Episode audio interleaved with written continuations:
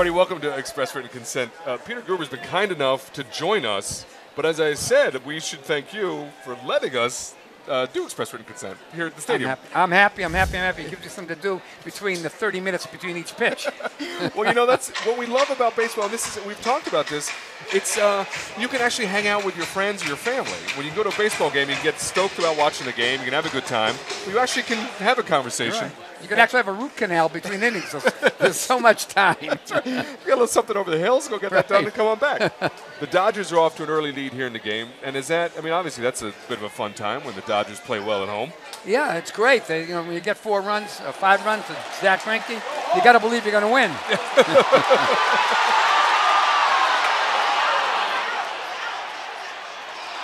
Well, a big play at the plate. Yeah.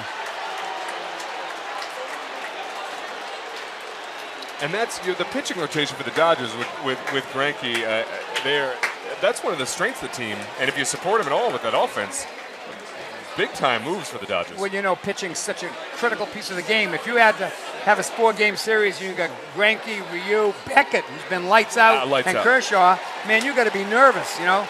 You know, I just hope the hitters, our hitters, don't relax thinking that they're going to pitch, you know, a one to nothing game, you know? That's, that's scary. When you have those guys, we're talking about the two no-hitters in the league thus far at this point. At this point, that taping are both Dodgers.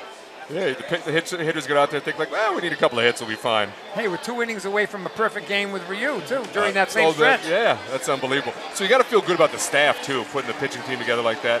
When you and you, this is you've had a long and storied career, like a like a an epic career. It's and like I, a long I, baseball game. I was going to say it's like a baseball game. Very but it's, much, it's very much like the season, right? Because baseball, nobody's winning one hundred sixty-two games. You get to one hundred ten wins. That's a great season, right. Phenomenal, right? So there's some dips in the season over the years, and I, I, I'm I, I seek out the people who have had the deep experience in that. When those downs hit, what are the keys to staying strong and staying focused towards success? Well, you got to remember, you know, success and failure are very close together. You know, anybody that's going to be successful has had failure, whether it's one time at bat or a bad week or a bad inning or a bad.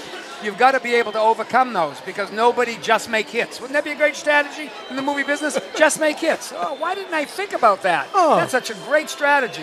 So in baseball, you can't just make hits. Yeah. And every play is, uh, you know, is optional. You may have an error. You may make a mistake.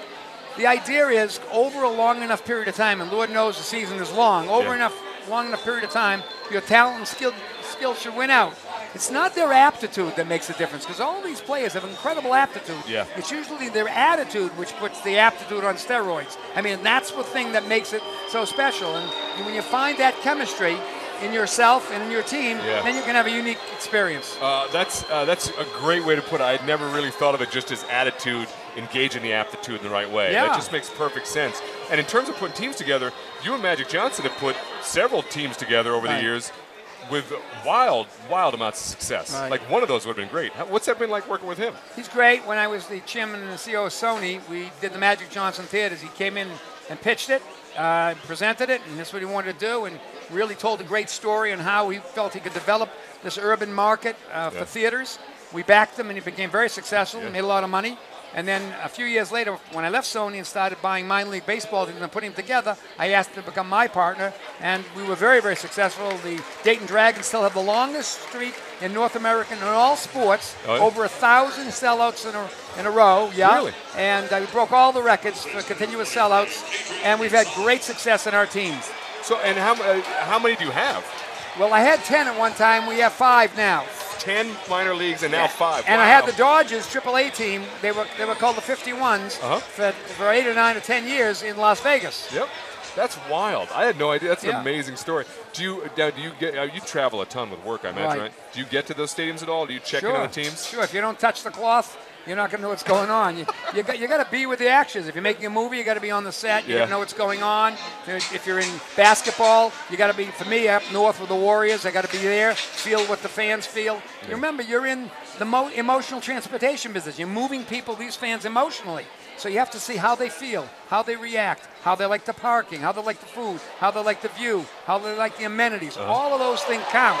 Wow, that's so. I was going to ask. The, the book is one. Your book, the, the bestseller, "Tell to Win," right. connect, persuade, and triumph with the hidden power of story.